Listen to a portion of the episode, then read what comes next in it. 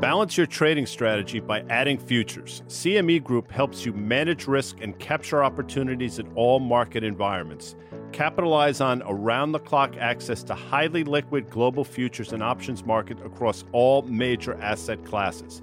Just visit your online broker and get started. Plug into valuable educational materials and trading tools and see what adding futures can do for you at cmegroup.com slash on the tape.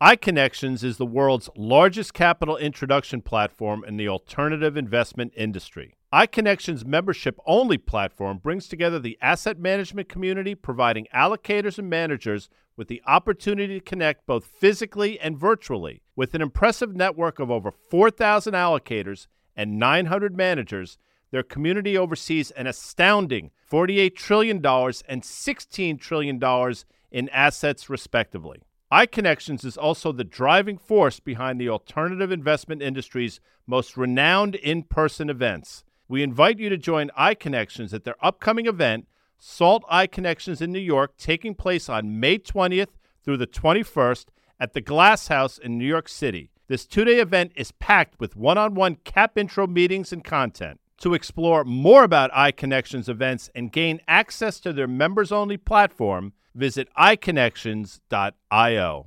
In nineteen eighty, a band called The Vapors had a hit. I know Stuart Sopp knows this. The name of the song was Turning Japanese.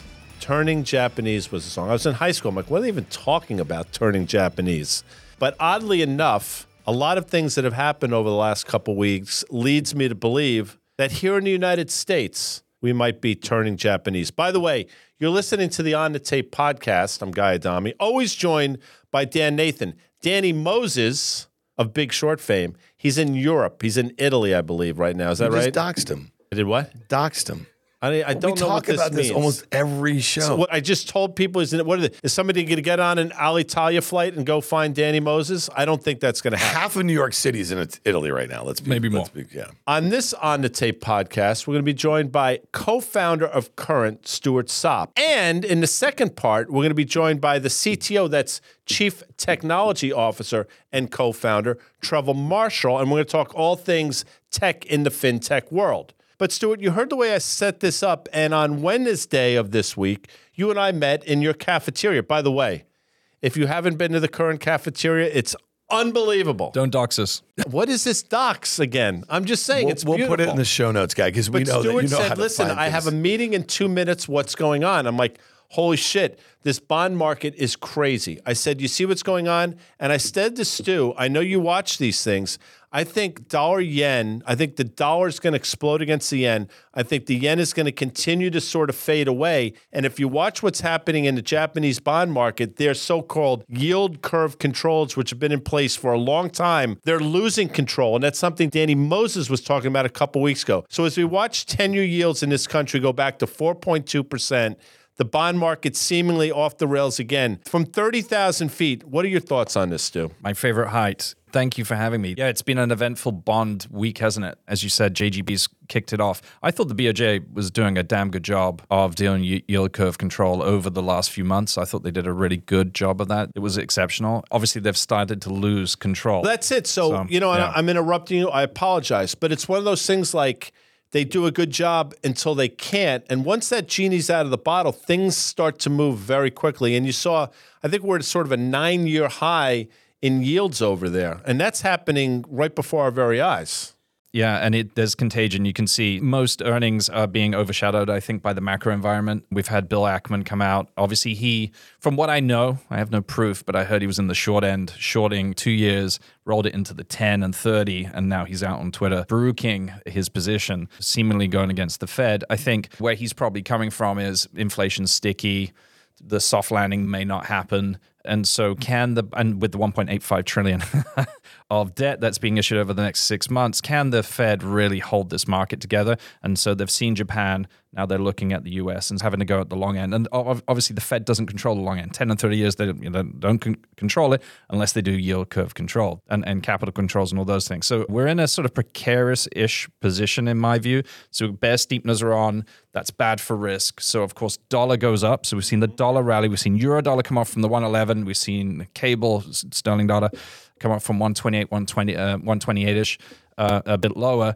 The thing about dollar yen, and this is me going back to my old trading days uh, of currency trading, the reason why it doesn't rip straight higher in, with the J G B market is what you're saying, is because now we have contagion, now we have a risk-off environment, and people have cross-yen trades on. They'll have Aussie yen, they'll have Rand yen, anything that ha- has a yield, like Brazil-yen, right? I'm sure Brazil-yen, I don't know, but I'm sure it's like a huge trade, a huge long trade. And so now, like, you, those people are unwinding that. So you're selling Brazil, you're buying yen, but you're also buying dollars and selling yen. Dollar-yen gets, like, real cross-currented when you see the contagion on the first wave, then eventually it snaps back in and then you'll see it go up. So we just had our first kind of big down day. That was Wednesday. We're recording this Thursday into the close. And all of this volatility we've seen in currencies and in yields, like when is it going to work its way into the stock market? We still have a V I X at sixteen. I think I've been consistent on this year is the MOVE Index over the V I X, the V I X E or whatever you want, want to look at. And so MOVE Index is bond market volatility. We see the bond market volatility first. It will then translate into equities. That's the tail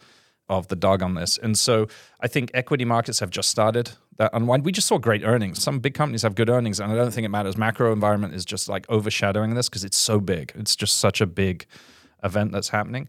So I think at least in August, for the rest of this month, I think we've got, you know, a decent retracement in the equity market coming. I don't think this bond market volatility is going to go away.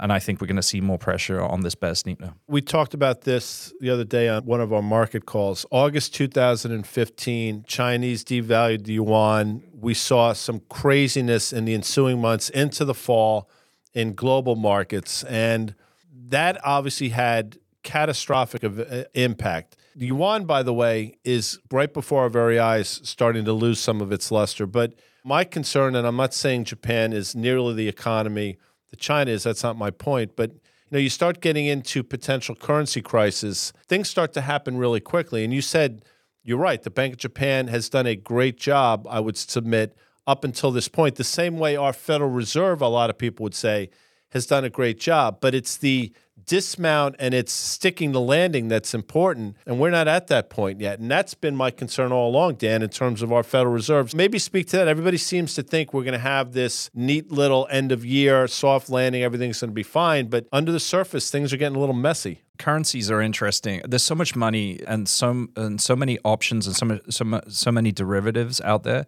that currency markets have really been quite stuck, in my view, right? You need some material liquidity event to, to, to get them going. I think what's happening is, you remember Yellen went to China? Yeah. She went to China and she started saying positive things before she went, like China's now a friend. She did the sales trip, because she knew one point eight five trillion dollars of issuance was coming. She's got to sell some, she's got to shield some bonds. You need a buyer. You, you need a buyer. So she clearly went out there. Fitch, as she returns, downgrades America and said it was deeply unhelpful. There's obviously some politics going out there in some way. I'm also looking at the dollar Hong Kong peg and things like that. There are games behind the main game going on at this point that I am not privy to, but there is something happening, right? So there's this clear sales trip that's happened. Fitch are doing something a little odd to me. Like, they're definitely not in line. So I don't know what's happening there. And I think, like, in general, to get a crisis going, you need tectonic shifts. You need plates to shift. And I'm starting to see political or sort of macro geopolitical plates starting to shift. So I'm with you on that. I'm just uncertain how to pin it at this point. I don't have enough data on it. So let me ask you about shifts, because I- I'm with you on the Janet Yellen thing.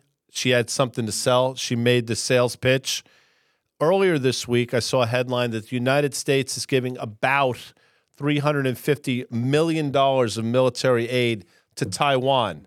That's a giant F U to China, without question. If you watch Kyle Bass or listen to Kyle Bass or read his Twitter or whatever they call it now, he's pretty convinced that something's going to happen there. And to me, you talk about all the existential risks out there, that's an, on, on the leaderboard on my list right now, Stuart. Yeah, I'm not an, a scholar on, on Congress and how money gets apportioned here, but it sounded like Biden, the White House and the administration went around the normal controls. It sounds like they found some sort of slush fund to give them three hundred billion dollars. So this is a White House that really likes war, right? That's clearly, that that's starting to put us on a war footing. Did it with Russia through Ukraine. Now it looks like through Taiwan. From all the intelligence and reports I've read, China doesn't want a war with America, a kinetic war, because they'll probably just, it's not good for business for them. And so I'm just wondering, we're trying to sell bonds. Do we need a war, right? And so I'm unsure if, I think there's a lot of posturing, but it, it, to me, if China doesn't want one and we need them to buy our bonds, let's see how this next three, so it's Brinks, six months. So you think this is a lot of brinksmanship yeah. that will lead to nothing? Yes. Which, and, I, and, and there is a school of thought that is in your camp one hundred percent. It, it feels like that. We need them right now. It would be catastrophic for supply chain. We're still heavily reliant, even our military, the U S military, heavily reliant on the Chinese supply chain. So I, I don't think it's in anyone's interest. I just think it's an administration posturing thing for whatever reason. And I'm just not privy to why they're doing that. So we're going to shift gears. You're a Formula One person. Like, I am. Oh I love God. Formula like One. Like Emerson Fittipaldi. Remember yeah, that guy? Yeah, I do. He I was do. For, why are you laughing at me? Emerson Fittipaldi is like a legend in the Formula yeah. One. Jackie Stewart. I met him. So you stop man. It. I have, yeah. He is. He actually man. Is a great man. He, is. He actually, a lot of the safety measures you find in F one now were put in place by Jackie Stewart. Yeah. Little known fact. Why are you looking at me like that? It's true. You're amazed that I know these things. I mentioned shifting gears because let's shift gears into some actionable stuff here. And again, Dan, right before our eyes, oil's starting to rear its ugly head yet again. And a lot of these energy stocks, which a lot of people left for dead earlier this year, they threw them by the wayside to get into these high-growth, high-valuation tech names, are starting to get back on their feet again. So, Stu, you look at this, again, the macro world, but you get a little granular, and you see some of the things that I'm seeing in the energy space. Yeah, I think oil specifically, that gets macro, right? So we tried to fill the S P R and the Strategic Petroleum Reserve, and uh, Saudi cut another million. And so mm-hmm. we saw that dual release of information one day and the next day. So here we are at like eighty-odd bucks. I think growth is slowing, but maybe not to that point. And so like oil becomes a little tricky on that trade. I think nat gas probably comes off a little bit. It's stinking hot.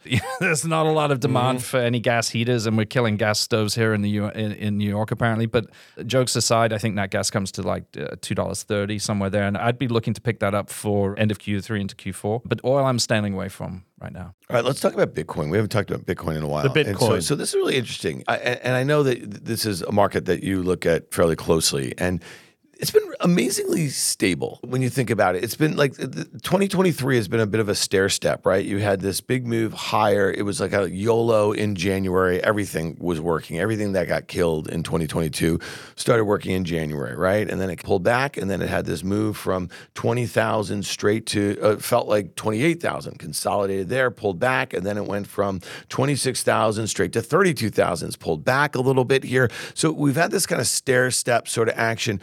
What do you think some of the biggest drivers right now are? And again, I, I love it because no one's really talking about it right now. And, and I wonder if you see that as a bit of an opportunity. Also at a time where, again, we just spent a little time talking about geopolitical sort of things here. We talked about the volatility in the dollar. We've talked about inflation, that sort of thing. What's the bull case, Stu, in your opinion, right now at near thirty thousand dollars for Bitcoin? Yeah, the bull case is relatively easy for me, I think. Larry Fink of BlackRock has finally, and I say finally because in, in the crypto markets, we've been talking about BlackRock, a big player coming in into the market and enabling distribution for many years, four or five years, something like that. And so he's talking extremely bullishly and uh, about crypto in general. I suspect that he's got real estate that he wants to tokenize. I suspect there's other reasons why he wants uh, to get into crypto. But he's also talking extremely bullishly about Bitcoin, which enables trillions of dollars of access to that liquidity. So there's a very clear case there. You've got Michael Saylor, who's just literally, even with rates where they were, just issued a bunch of debt and bought a, a ton more. And and I think when you when you look at like this, all the macro events that we've thrown at it this year, I think we've seen the low. We saw like the F T X unwind and all that other stuff. I think we've hit twenty-eight, thirty thousand, like you say, is it's when it's stable, it feels expensive. But I, I tell you, if it, this goes up, you're going to want a lot more of, of Bitcoin. I'm I'm also bullish on like Ethereum and a, and a tail of other uh, alternative coins, altcoins. And that's mainly in the gaming space. Let's change racetracks, because we shifted gears before. Yeah. Now we're going to change tracks, maybe from a Formula One to like an Indy, where Indy you just go around and around in circles, right? Whereas Formula One, you have a lot of turns and shifting. Banking sector, which is obviously something you pay attention to. A lot of these banks have done extraordinarily well over the last couple. Since earnings, for example, J P Morgan's gone from about one thirty-seven to one fifty something, actually flirting with an all-time high. So the stocks have done well, but yet we find ourselves in a situation where regulation is absolutely coming. Tighter lending standards are coming. Maybe lack of demand is coming. None of those things are particularly bullish for the banking sector. Speak to me about some of those cross currents. I think the bullish case there is uh, N I M, right? Net interest margin with Feds keeps hiking, maybe has paused at this point. So the maybe, maybe this is the top, but they're just making money hand over fist. And then of course we blew up the small banking sector, mm-hmm. as we all know, the crisis in the small and regional banks. And banks like S V B and uh, First Republic and whatever have just been given, really, to everyone else. You saw H S B C had a record on the S V B. U K, one point five billion dollars of, of cash in their pocket. And, of course, J P Morgan with their nice five billion dollars lift or whatever it was. So you've got the cross-currencies of like, hey, there's, there's tighten up some of the loosest things, but then we've made the bigger banks stronger, right? Because there's been some gifts that have been given.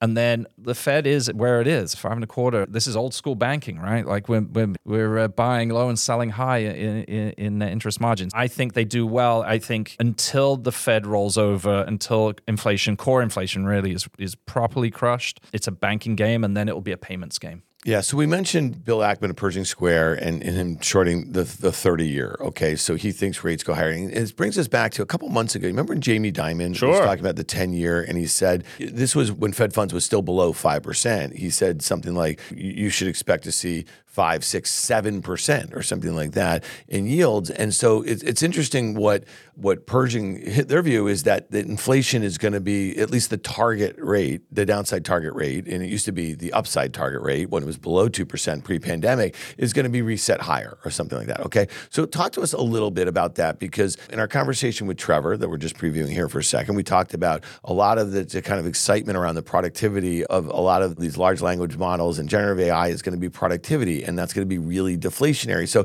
it's funny because there seems to be a lot of cross currents on this right now. And if you look at the data out of China, it's deflationary right now. So like betting on higher inflation to me is not a great bet. Bringing it back to crude oil, back above eighty. And you think about just how weak global growth is right now, despite the fact a shooting war between Russia and Ukraine. We just talked about the hundreds of billions of dollars that we're funneling to Taiwan, and we still are not seeing that seep into global growth. So it's It's not maybe much of a question, but it's something to I, I think that really to focus on here, because something, either inflation is going to stay higher and rates are going to stay higher, or we're going to choke off a lot of growth here and we're going to go into a deflationary spiral. And that's just not going to be good for risk assets. It's not going to be good for banks that we we're just talking about. And it's not going to be good for yield. I think what you're getting at is the structure of, do we have enough growth here to outgrow the inflation? And with all the innovation that's coming around, is that enough? Is it enough on the productivity? Is it enough on the innovation side? Uh, I don't think it's going to come quick enough. And I think we're going to go through periods of higher inflation, and then they'll settle down at a higher level, of which we're doing now year on year, right? It's just, you know, okay, it's low, but like on an absolute level, we're just, we're settling higher. And so we're in one of those low periods right now where everyone's like calming down on rate hikes and all that stuff. But I don't think inflation structurally or materially is going to go back to those levels. And so, uh, and that's because of deglobalization. It's because of energy insecurity. We don't have the right policies here. We don't have the right policies in, in Europe either, in my view.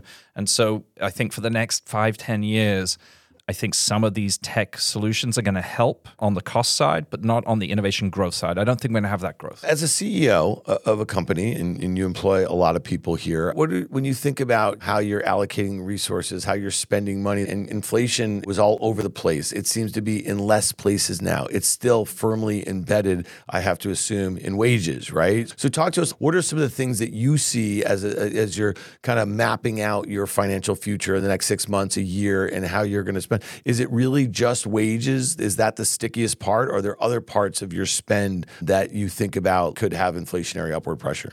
Yeah, from a corporate standpoint, wages and shelter. So real core inflation stuff here. So New York is insane on rental cost. And that has like tricky implications for people more transactional roles. Basically, if you're an engineer, typically paid very well, very productive.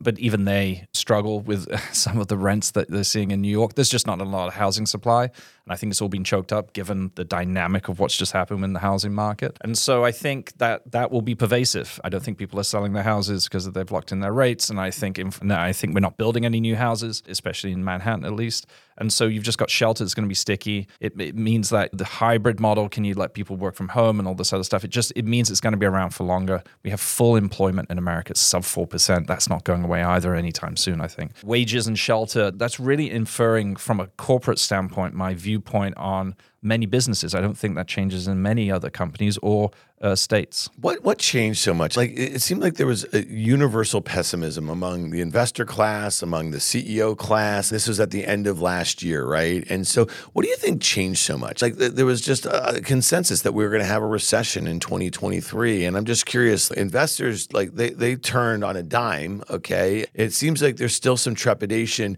among the C E O class for a lot of the, the, the what you've just mentioned. So there's a level of cautiousness because they don't see wages breaking, you know what I mean? Or they don't see downward pressure on rent and stuff like that. I, I share that trepidation. I've heard from Fortune five hundred C E O types who and C F Os that they, they're still worried. They're still worried about the economy and they're still worried about going forward. And I think it's a lack of clarity. And so it's not because there's something happening that they understand. I think they don't understand. I think there is a massive gap of what all this economic policy, macro and fiscal, is really doing to your sector, your industry, and to your employee base. I think it's just the uncertainty that that is killing it. And then secondarily, notional. Notional prices mess everything up. Notional inflation, notional wealth. You may look like you're getting a wage increase, but your purchasing power could be down ten percent. You get a five percent increase at fifteen percent or whatever you can, fictional number you want to put out there, still ten percent decrease in, in purchasing power. Earnings can be very good in a high inflationary environment on from the top line, but the undercurrent and the, the structure of that business may not be that good. And so I think that's, it's like the unknown with all this, all these things that are happening.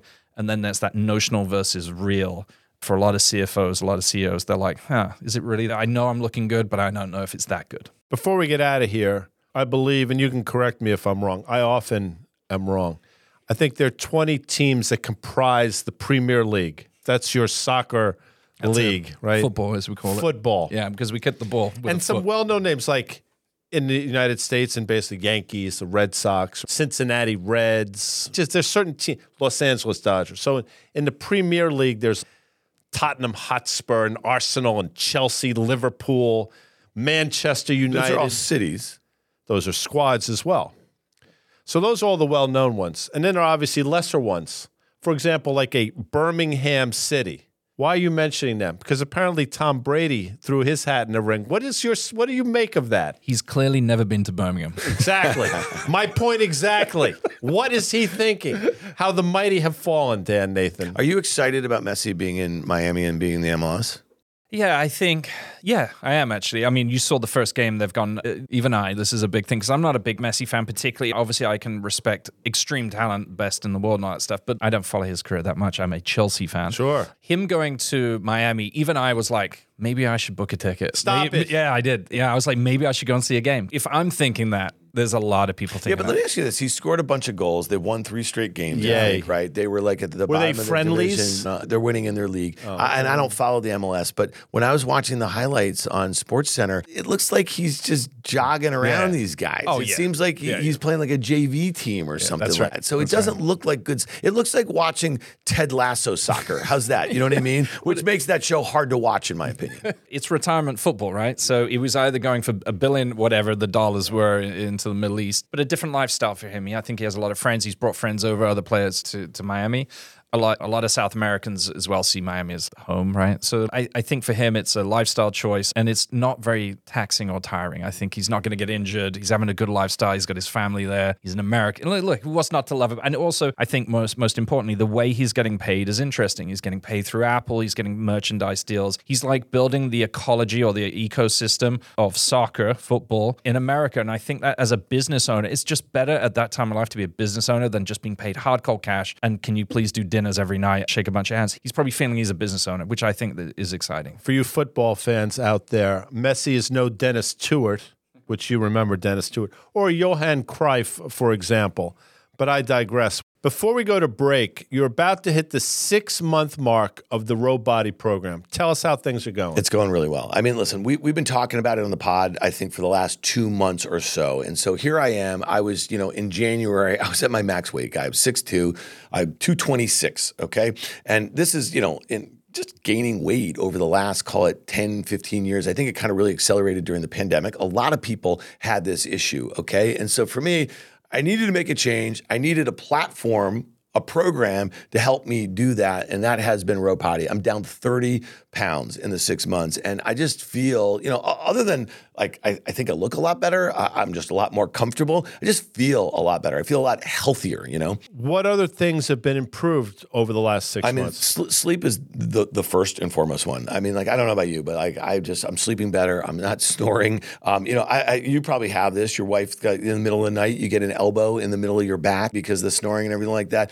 You know, my doctor's been telling me for ten years, a lot of the things that ail you will be a lot better if you're back under two hundred pounds or so. So for me, it's been life-changing. And, you know, Zach Rattano, our friend, okay, C E O, founder of Row, he was on the pod last month, and he used this expression, and I thought it was really good because I hadn't heard this yet. He's like, they think of Row Body program as a bit of a jetpack, right? Because all of a sudden now, I'm feeling like I have a lot more energy. Um, I just feel better and better rested in general. I'm getting up. I'm working out, I'm eating healthier, you know, that sort of thing. So for me, it, it most certainly has been that jetpack, and not having my wife's elbow in the middle of my back at three in the morning um, has also been pretty great for me. Save the elbows for hockey. And listen, your hard work is clearly paying off. And if our listeners want to learn more about Row Body, go to row.co slash tape. That's ro.co slash tape. When we come back, Stuart's co-founder of Current, Trevor Marshall, will be joining us, so stick around.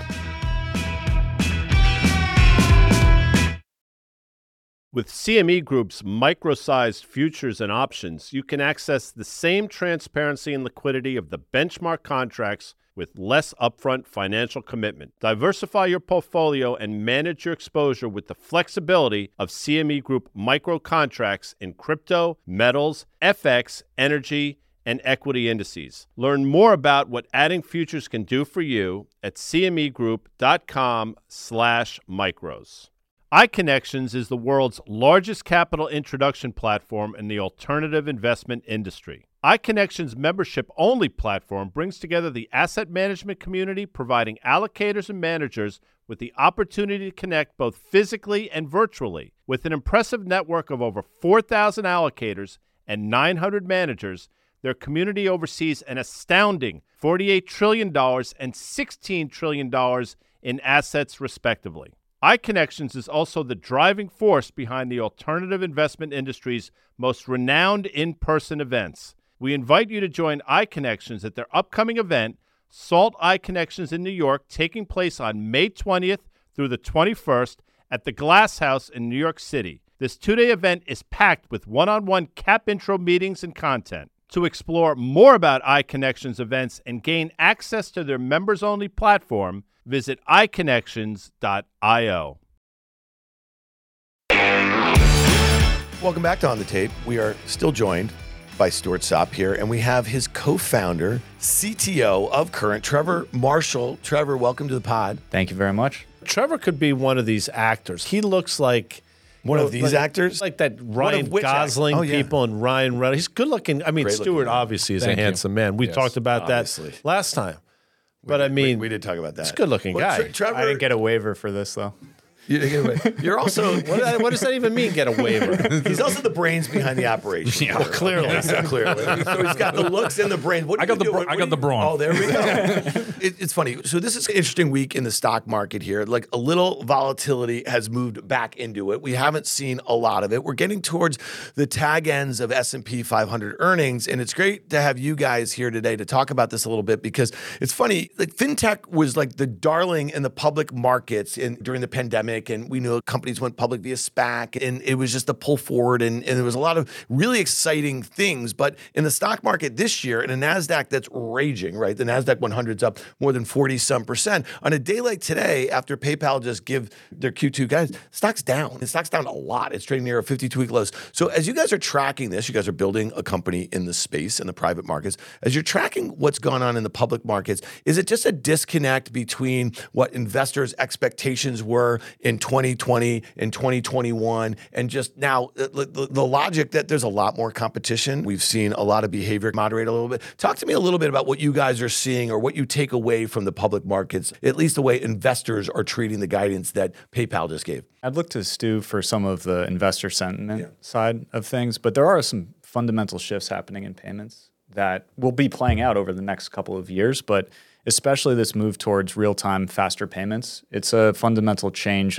At the end of the day, we're moving from really a pull model, which is what Interchange and Visa, MasterCard, and a lot of other companies build on, towards a push model, where you're shifting liability in a way that should really erode some of the fundamental economics in the space. So I, this is a huge disruption that'll play out. Who, who's most at risk? You just mentioned, obviously, Visa and MasterCard. These are two massive market cap companies, and we talk about them all the time. They don't take credit risk. So when we have those sorts of periods, right, and we see the way some of the Money Center Banks Act or in American Express or something like that, they've been really stalwarts, if you will. Are they going to be faced with a lot of this disruption? I, I think I've said it on this podcast or on OK Computer before, but Visa is my favorite fintech, and they've been ahead of this game, actually, in a pretty serious way. They have this whole network, Visa Direct, which is these card-to-card payments. And they've been thinking towards this for quite some time. And they're best positioned of a lot of the folks in the legacy space to take advantage of this. They did a partnership with PayPal and Venmo, and there's the, a lot more partners that are going to be announced on Visa Plus, where you can go across these different P two P apps on Visa rails.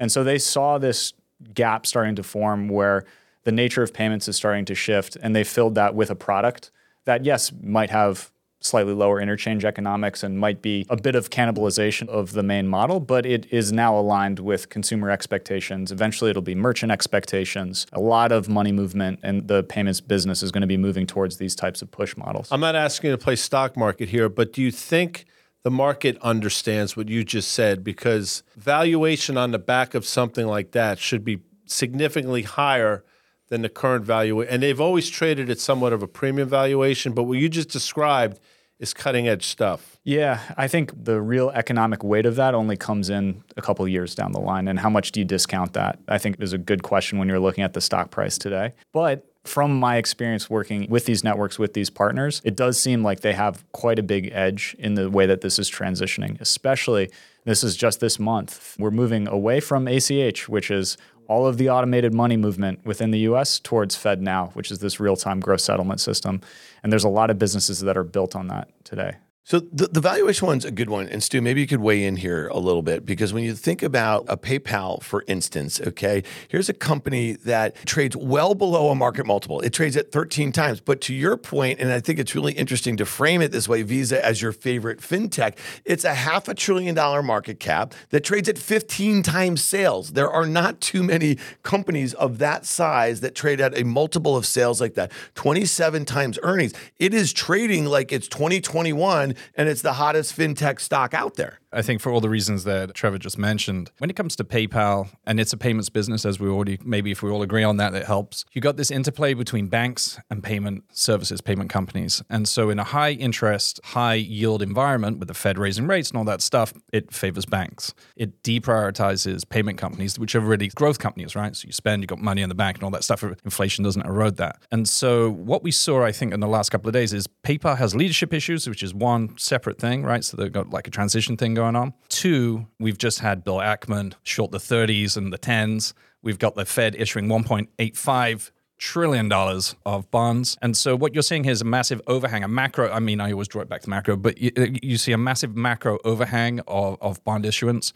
And so it's moving back to this sort of narrative of, okay, can the Fed really hold inflation? Can they really cut rates? Can they really cut rates that much? And so when it comes to PayPal, they've done really well, I think, and, and outperformed on some of their metrics and their earnings and all that other stuff. And they're doing their best in this transition period. However, they can't fight the macro headwind of what's just happened. And so now we're seeing some of that hot money. There's a downtrend in PayPal. People bought it into the earnings. And then we've had this sort of this thing in the last twenty-four hours with the issuance and all that narrative. And now it's selling back off. So I think that's really what's happening to the payment companies. I don't think it's much more than that. So Trevor, this is my question to you. You're obviously chief technology officer, very specific vertical. But what Stuart was just talking about, when credit starts to make its way into your world, now credit hasn't been an issue. The winds seem to be changing a little bit. Does that play into what you're doing on a day-to-day basis? On a day-to-day basis, we do think about it. But I think the biggest factor of credit inside of payments is online with buy now, pay later integrations at the point of sale. And this is where PayPal is probably under the most threat, which is there are some extreme credible threats of like, why wouldn't I click that Affirm button or why wouldn't I click that QuadPay Zip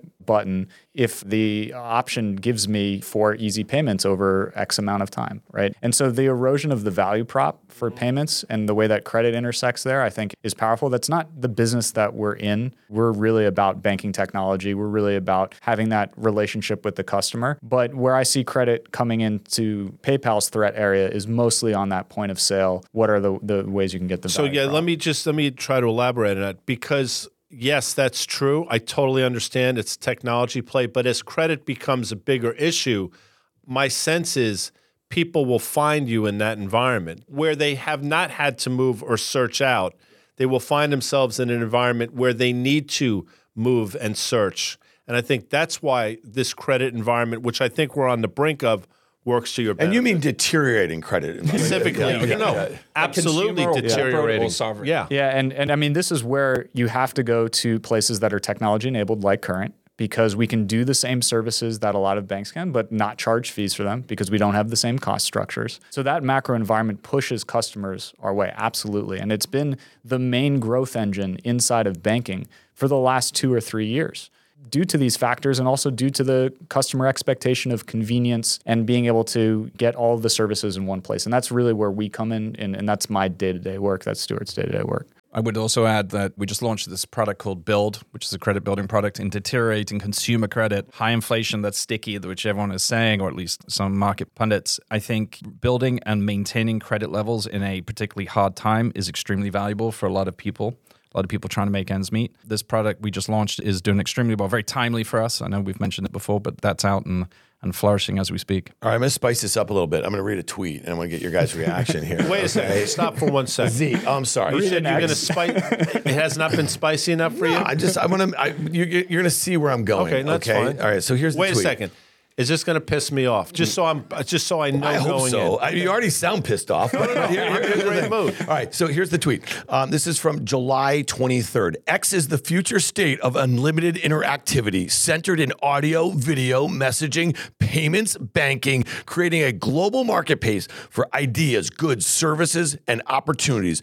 Powered by A I, X will connect us all in ways we're just beginning to imagine. Vin Diesel.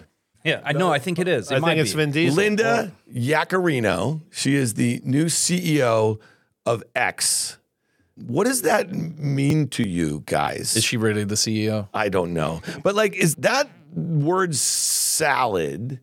What is that? Like, you guys are building an app. You're doing a bunch of stuff that, that like, some of those words that were strung together, I think you guys have probably strung them together a little bit better. What does that mean to you? What do you guys think of when you think of this kind of desire for a super app? Elon has mentioned this on many of occasions over the years. He looks over at WeChat and what's been able to cobble together in that regard there. How, how do you guys think about that? And do you think anyone will be successful in creating that sort of platform here in the U S? I, I'll go back to the macro view, which is you mentioned WeChat, which is a, a great product in a communist country, capitalist communist, whichever way you want to look at it. But it's command down. It's command control down. It's been told, like, this is how we're doing it. This is how it is. And you, we just don't know what's happened in the back, you know, in the back scene behind the curtain to enable that product to be really coagulated and consolidated into one place, meaning political party affi- affiliation and also just one place that you can spy on people, right? And so that maybe that's like part of the tailwind that they have. When you come to America, I think people want choice. We have a federal system. It's confusing and it's cobbled together. fifty states kind of work together. We, we do this all the time in payments. It is not straightforward. And I think you just have a cultural slash political system that's just totally different. And so I don't know if you're going to have the same kind of success having one-stop shop for everything. And it does feel sort of big brother, communist, maybe socialist kind of feeling to it. It knows everything I'm doing. Maybe the value, maybe I'm not seeing the value. Maybe there's a, such a step up in value. Maybe there's one hundred x more value than I can actually see at this point if I plug into everything, whereby all those concerns are assuaged by the value that you get. But at this point in time, looking at Twitter or X, whatever I'm using now, I'm not seeing it at this point. The more things change, the more they stay the same. Citigroup tried to do effectively be everything for everybody mm. a couple decades ago. Wow, yeah. That didn't work out all didn't that work, well. No. So yeah, I worked there for a little bit too. For a little bit. And then obviously the world changed under their collective. You can't be everything for all people, in my opinion. So here's another question for you, Trevor. We've spent a lot of time on Fast Money talking about A I, and you've seen some of these stocks have gone ballistic on the back or the hopes of A I. My sense is this is something you've worked on for a while, but how important is that technology? Have you embraced it, integrated it into what you're doing at Current? So a lot of the biggest gains that are happening now, from a very practical standpoint, are mostly regarding customer servicing. So like, how do you handle an exception?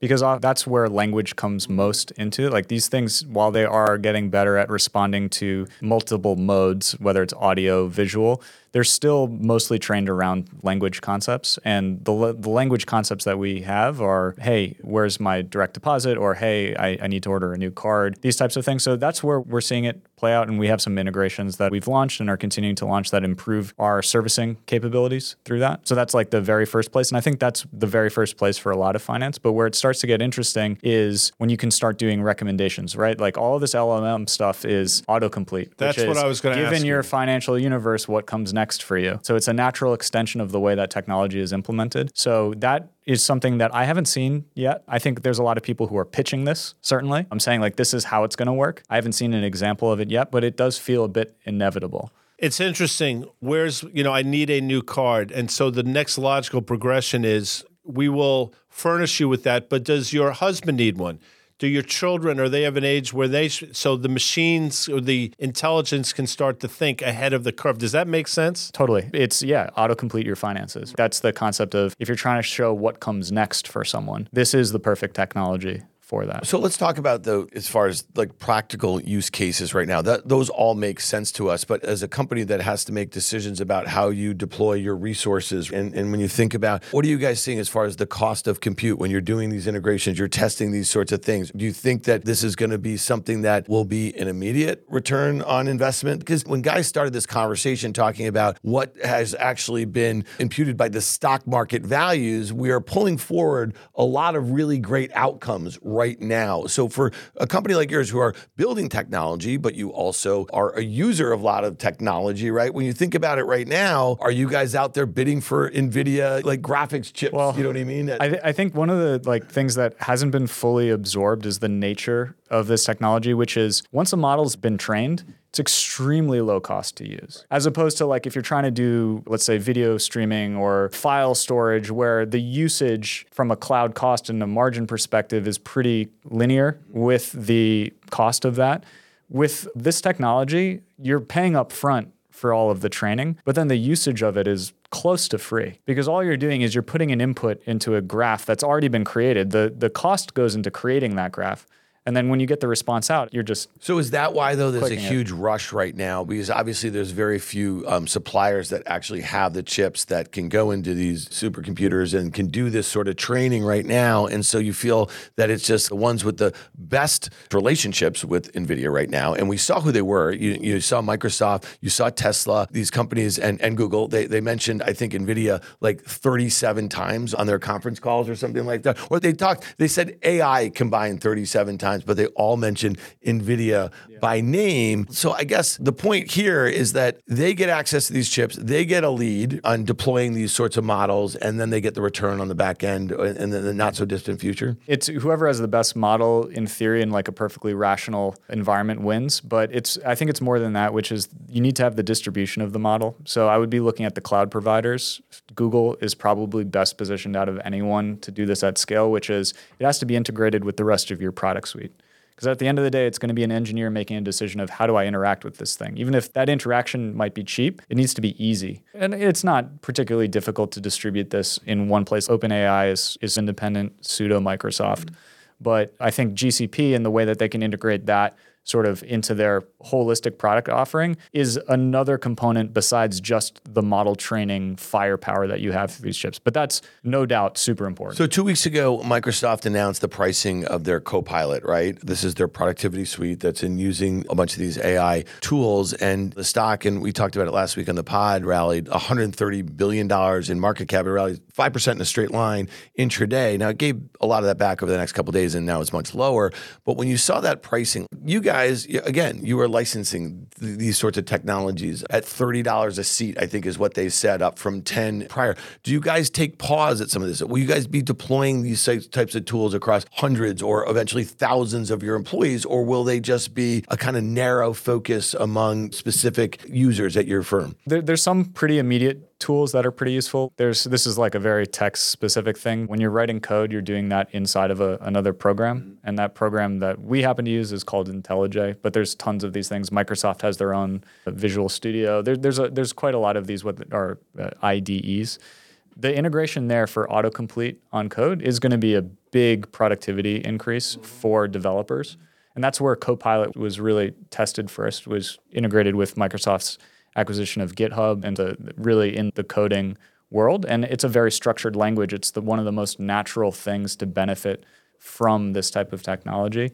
So I think we'll see some pretty big productivity gains, but you have to balance that with security concerns. Can I let my code go out? If someone's auto-completing, it means that I'm sending what I'm typing out to a server somewhere because that model isn't living on my machine. There's different ways you can do it, but I think once you get around, because we work in a highly technical compliance regulated space, P C I compliant, S O C two, as long as we can navigate that appropriately, I, I think we're going to be seeing a lot of productivity just within our own company. I've talked to Trevor, ten x engineers can be one hundred x engineers, like really productive. Based on just, just like some of this, like you, some of your best engineers are just like phenomenal.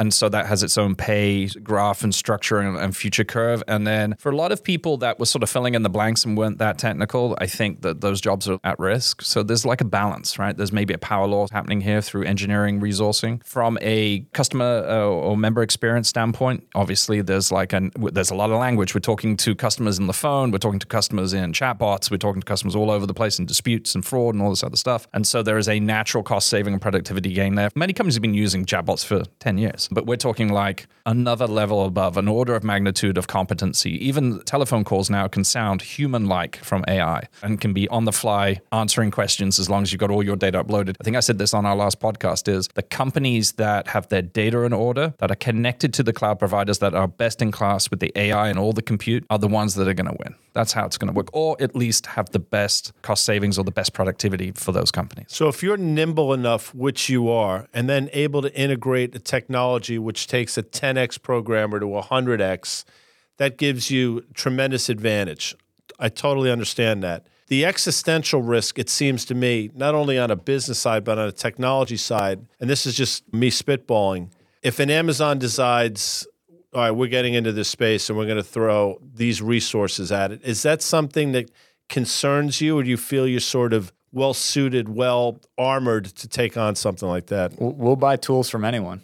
Right. And so you, a lot of these cloud providers, they are the things that we build our product out of. They're not building the businesses that we care about. They're part of our cost basis. If Amazon comes out with better tools, we'll use that. We we actually use A W S for a couple of things at Current. We use G C P for most things, but we use A W S as well for places that they are quite good at. So I think competition is awesome for this. We're going to get the best models in the A I front. Like we'll get the best models at the best price. And there's so many specializations that already are, are coming out depending on how they're being trained. So Stu, I know you look at the um, public markets just as a bit of a hobby, and, and, and I know you started there anyway.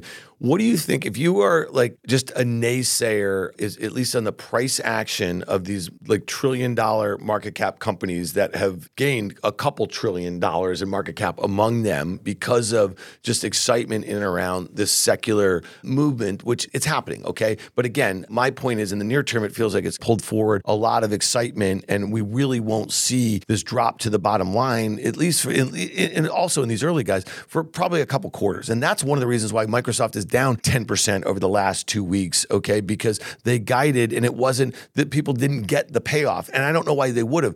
But do you guys think right now is if you can take out some of the noise, okay, and take a little of the froth out of this market a little bit, are these like trends that you want to invest in Microsoft and in Google and Amazon, like once the fever breaks a little bit, is this going to be a multi-year thing for these guys? Yeah, one hundred percent. For me, I think I, multi-year, man, I can't even do that anymore, but I could do a year out maybe now. I asked me ten years ago, I would have said multi-year. I, I think right now, I, everything you said checks with us, or at least with me, is that it's been a hype cycle. It's very frothy. That NVIDIA C E O is a great salesman. And so he gets very, everyone really excited about what it, what's happening, but we're not going to see immediate returns. Look at our company, right? We're just getting around to some of this stuff. Maybe we see some gains, some productivity gains this year. Majority would probably be next year, but that would be it for a while, right? Because then you'd need like another order of magnitude of innovation around all these different use cases and niche things that, that Trevor's saying, and that takes time to get to. So when it comes to price action, I think it's still macro. I think it's still the debt side of things. I think this is going to pull back even more, and then you want to start buying at the appropriate price. Price is just what you're going to get out over how many years pull forward, and so maybe we pull that back in, the price comes off, and then it's this time yeah. to get in. And also, like, this technology is fundamentally deflationary. If you're looking at, and you said yourself, okay, Copilot, thirty dollars a seat per month, and this does three times what the other person was doing, where it's, it's kind of how are you going to, has Microsoft already been valued for all, if they're charging thirty bucks a month, because that's how cheap the technology but, is. But I also is. say for their own engineers. Yeah. So, so Google, Microsoft, Amazon, they have been the main uh, purveyors of engineers for the last ten, fifteen years. And all of a sudden they don't need them. Why do they need all yeah, these Yeah, but that, that was the thing that I just found astounding is Guy and I were doing one of our shows and that headline came out and the stock went up five percent. And this is a two point five trillion dollars market cap company. And Amy Hood, the C F O of the company, I think the week earlier was talking about before they had the pricing out of the, she said, this is going to be our fastest business at ten billion dollars in sales ever. So I did that ten billion dollars. And then I looked at the market cap gain and I'm like, it's trading at thirteen times sales, the sales that they haven't even yeah. registered yet. Yeah, you know, you know what I'm saying? And you You don't know what that's going to cannibalize. Does that come at the expense of something? You guys negotiate. You just said, we're going to get the best stuff at the best price. So you may say, okay, we'll take one hundred fifty of those seats, but we're going to actually need to have better pricing on this stuff over here. So I just think the market's lost their minds about this stuff. And I will tell you, to me, the best way to play this is if we had the Q Q Q, the NASDAQ one hundred, which we know that those top eight stocks, that all of them, if they're not exposed to this multi-year trend, trend, okay, they will be, and I'll throw Apple in there at some point too, right? That's the way to play it because those top eight stocks make up fifty percent of the Q Q Q, but you can't buy it when it's up like this before we even know how it's all going to be, in my opinion, how it's going to play out, especially in the middle of a mania. Here's a question for you. This is for Trevor. Erin works here. She does a great job. People know she, they see her. I like her. People see Stuart. I like him. I want to So I understand how you would acquire clients based on those things, those human things. My question to Trevor is, does client acquisition come in the form of technology? Can you do things on the technology side to help with client acquisition? I think that's almost our entire business, which is we are creating products that need to sell themselves. Yes, we market and we go and we get awareness and, and these things. But at the end of the day, we are building something that's more valuable to our customers. And we're doing that with technology. And that's the acquisition. Marketing has been an interesting uh, spot for our, at least our industry for the last couple of years, ever evolving, ever evolving. The biggest thing that happened to us, our industry, was the Apple Facebook privacy dispute a couple of years ago. And so tracking across multiple platforms was very hard. It was hard to personalize advertisements to particular segments. And of course, it does look like Apple is trying to cannibalize or internalize that, that functionality and eventually launch their own ad network, right? So if that happens, I would be a buyer of Apple because we'd definitely be marketing on that platform in a broader way than we are right now.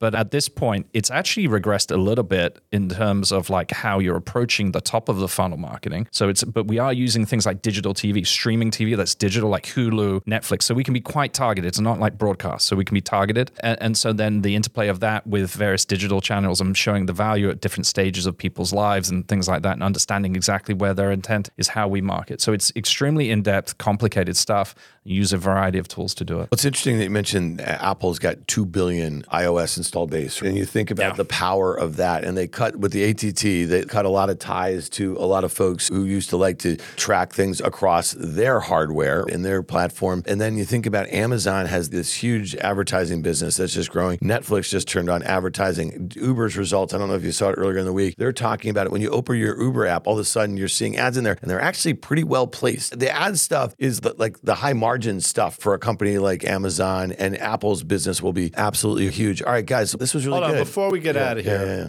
and you might edit this out so nobody would know if you did it, but I'll say this. So Stuart just said something about privacy, right? And then whenever nobody even bat, I batted my eyes, but you go out to the Hamptons out there east, and you see those big things, they're called privet hedges. That's to keep things private from people. We use the word private here in the United States, but he's talking privacy. That just shows you the difference between your upbringing and my. I'm an animal and you're sophisticated. Anyway, I just thought I'd cut that in. Yeah, we're definitely going to cut that out. Thank um, you, guys. All right. Trevor Marshall and Stuart Sopp. Thank you. Thanks for joining us on the tape. Thanks for being here. Thanks. Thanks again to our presenting sponsors, C M E Group, iConnections, and FactSet. If you like what you heard, make sure you hit follow and leave us a review. It helps other people find the show, and we also want to hear from you. Email us at contact at risk reversal dot com. Derivatives are not suitable for all investors and involve the risk of losing more than the amount originally deposited and any profit you might have made. This communication is not a recommendation or offer to buy, sell, or retain any specific investment or service.